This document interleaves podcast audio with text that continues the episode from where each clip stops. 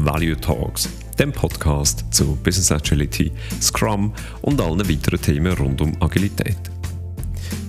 In dieser Episode rede ich über etwas, das mich die letzten zwei Jahre intensiv beschäftigt hat. Value Streams. Ich zeige auf, was Value Streams sind, was für Muster dass wir bei Value Streams sehen und wieso ein Value Stream kein SWAT-Team ist. Mein Name Ari Biland.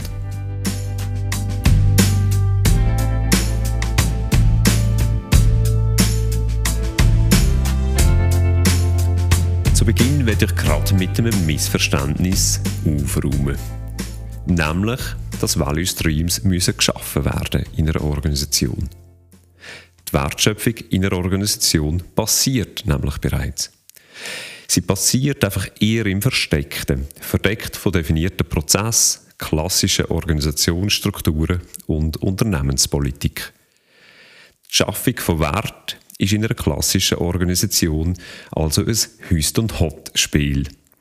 Ein Team trägt einen Teil dazu bei, macht dann einen Handover zu einem anderen Team. Dort bleibt das Zwischenprodukt liegen, weil etwas anderes gerade wichtiger ist. Und dann geht es ein Stückchen weiter, bevor der nächste Handoff passiert. Und so weiter und so fort. Während Teams und Prozesse sehr häufig sehr viele Fürsprecher haben in einem Unternehmen, beispielsweise Bereichsleiter oder Quality Assurance oder auch Compliance-Abteilungen, hat paradoxerweise niemand in der Organisation den Fokus auf dem Wert, was das Unternehmen schafft. Oder anders gesagt, die Wertschöpfung fällt der Politik zum Opfer. Das ist nicht bei allen Unternehmen so. Sehr häufig ist der Fokus beim neu gegründeten Unternehmen sehr stark auf der Wertschöpfung. Die Unternehmen sind durch den existenziellen Druck gezwungen, sich nach außen zu orientieren und sehr darauf zu achten, dass alles, was sie machen, wertstiftend ist. Wenn ein Unternehmen dann wächst, werden klassischerweise Prozesse definiert und funktionale Organisationsstrukturen gezogen, wo eben dann die Tür öffnen für Unternehmenspolitik und die stärkere Beschäftigung mit sich selber statt mit der Wertschöpfung. Die Leitfrage für Value Streams oder eben die Fokussierung auf Wertschöpfung ist, welche Teams bzw. Personen müssen zusammenarbeiten, um eine Idee zu verwirklichen, wo dann ein Kunde bereit ist, dafür Geld zu zahlen. Auf Englisch klingt das einiges eleganter. Welche Teams oder Personen braucht es für Concept to Cash? Diese Teams bzw. Personen fassen wir dann zusammen und probieren, bestehende organisatorische Hindernisse zu reduzieren und so die Wertschöpfung zu erhöhen. Value Streams sind dabei häufig verschachtelt aufgebaut. Das Unternehmen an sich ist ein Value Stream, wo wiederum zum Beispiel mehrere Value Streams von Produktlinien enthalten, wo wiederum mehrere Value Streams von einzelnen Produkten enthalten. Welche Ebene von dieser Verschachtelung wir für eine Optimierung wählen, ist sehr kontextabhängig. Wir können einzig aus Erfahrung sagen, dass mehr als 150 Personen in einem Value Stream aufgrund der Komplexität der Zusammenarbeit nicht sinnvoll ist. Es könnte aber andererseits auch zum Beispiel ein einzelnes Team als Value Stream angeschaut werden. Im Anfangsmodell zum Beispiel werden einzelne Teams auch als Value Stream Crews bezeichnet. Das ist natürlich nur dann wirklich sinnvoll, wenn die Crews auch wirklich autonom eine effektive Wertschöpfung haben. Sonst ist es einfach nur eine Benennung von quasi altem Wein in neuen Schläuchen. Und an dieser Stelle auch noch eine Randnotiz. Wie der Name suggeriert, ist ein Value Stream ein beständiges Konstrukt. Ein Value Stream ist also nicht ein SWAT-Team, das eine Feuerlöschübung macht und dann wieder aufgelöst wird. Und da kommen wir auf einen interessanten Punkt.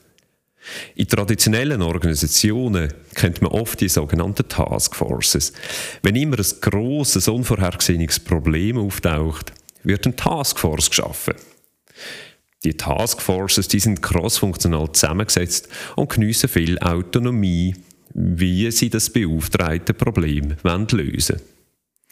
Man geht also davon aus, dass Cross-Funktionalität kombiniert mit höherer Autonomie die effektivste Form zur Lösung von einem komplexen Problem ist. Eigentlich hervorragend und mit sehr vielen Ähnlichkeiten zu agilen Prinzipien. Nur leider werden die Taskforces dann wieder aufgelöst und die Leute zurück in ihre angestammte Organisation geschickt. Das ist für mich recht paradox. Wenn doch so ein Taskforce so erfolgsversprechend ist für Problemlösung, wieso nützen wir sie denn nicht? In den Grundzügen aktiver und bewusster? Aber zurück zu den Value Streams. Wir haben jetzt also die Value Streams und auch die entsprechenden Personen und Teams identifiziert. Jetzt stellt sich die nächste Frage. Wie soll die Zusammenarbeit in einem spezifischen Value Stream gestaltet werden? Und das ist natürlich auch wiederum sehr kontextabhängig. Ein Muster, das wir aber häufig beobachten können, ist das Teilen von Verantwortlichkeit auf drei Rollen bzw. Perspektiven. Erstens, die Verantwortung vom Value Outcome Lead liegt auf dem Was. In Scrum wäre das zum Beispiel der Product Owner mit der Verantwortung, den Wert vom Produkt zu maximieren. Zweitens, die Verantwortung vom Team Outcome Lead ist beim Wie. Wie müssen wir das System gestalten, damit die Wertschöpfung und die Zusammenarbeit gut funktioniert? Das wäre in Scrum der Scrum Master. Und häufig sehen wir drittens auch noch eine Rolle vom Architecture Outcome Lead. Ihm oder ihre Verantwortung liegt ebenfalls auf dem Wie allerdings aus technischer, architektonischer Sicht. Und diese Rolle ist möglicherweise in einem einzelnen Team nicht explizit definiert, kann aber bei Team of Teams sehr wertvoll sein. Sehr wahrscheinlich kaskadieren die Verantwortlichkeiten entsprechend der Verschachtelung vom Value Stream in der Organisation. Und die Trennung von der Perspektive bzw. Verantwortlichkeiten wirkt Interessenskonflikten entgegen und wir kennen hier auch alle Anti-Patterns von Scrum. Wenn ich beispielsweise ich als Product Owner gleichzeitig auch Scrum Master bin, ist es schwierig für mich, die Verantwortungen gut wahrzunehmen, weil sie sich teilweise widersprechen. Ganz abgesehen davon, dass ein Product Ownerin ganz andere Eigenschaften und Fähigkeiten braucht als ein Scrum Master. Das Thema wenn wir hier jetzt aber nicht vertiefen. Also zurück zu den Value Streams. Value Streams ermöglichen uns als Organisation also wieder vermehrt den Fokus auf die Wertschöpfung anstelle von Unternehmenspolitik und Bürokratie zu legen. Sie geben uns zum Beispiel auch ganz neue Möglichkeiten, was Funding bzw. Budgetierung angeht.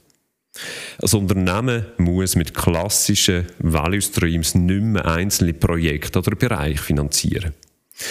Etwas, was klassischerweise sehr aufwendig und politisch ist. Die Budgetierung fängt eben üblicherweise im September an, dreht dann mehrere Runden durch die Organisation, es wird verhandelt und wenn dann das neue Jahr endlich anfängt, ist die gemachte Budgetierung meistens bereits nach wenigen Wochen Makulatur. In einer Value Stream Organisation wird über die Kapazität der Value Streams entschieden. Je nach strategischer Wichtigkeit wird die Kapazität von einem Value Stream erhöht bzw. verringert. Das wiederum passiert nicht einfach einisch im Jahr, sondern regelmäßig, beispielsweise alle drei Monate. So können wir einerseits Flexibilität, uns als Organisation auf strategisch wichtige Themen auszurichten. Andererseits entkoppeln wir die strategische Ausrichtung von der konkreten Problemlösung und ermöglichen so dezentrale Entscheidungen und eine höhere Autonomie in den Teams. Und zum Schluss noch eine Präzisierung. Der erste Schritt im Rahmen von Value Streams ist ein Value Stream Identification. Also die Frage, wie sehen unsere Value Streams in der Organisation aus, Concept to Cash. Häufig wird das verwechselt mit Value Stream Mapping. Value Stream Mapping dient dazu, zu analysieren, wo in der Wertschöpfungskette Liegezeiten bestehen und die dann zu reduzieren. Das ist auf jeden Fall hilfreich. Wenn wir aber die involvierten Personen von dieser Wertschöpfungskette via Value Stream Identification gerade in einem Team oder in einem Team of Teams können zusammenfassen verbessert das Zusammenarbeit und die Effizienz ziemlich sicher einiges mehr. Schön habt ihr zugelassen bei dieser Episode Value Talks zu Value Streams. Ich freue mich auf eure Kommentare, Anmerkungen oder Inputs. Am besten via LinkedIn oder Webseite valuetalks.ch. Und wie immer gilt, share, like und subscribe. Mein Name Ari Biland. Ciao zusammen.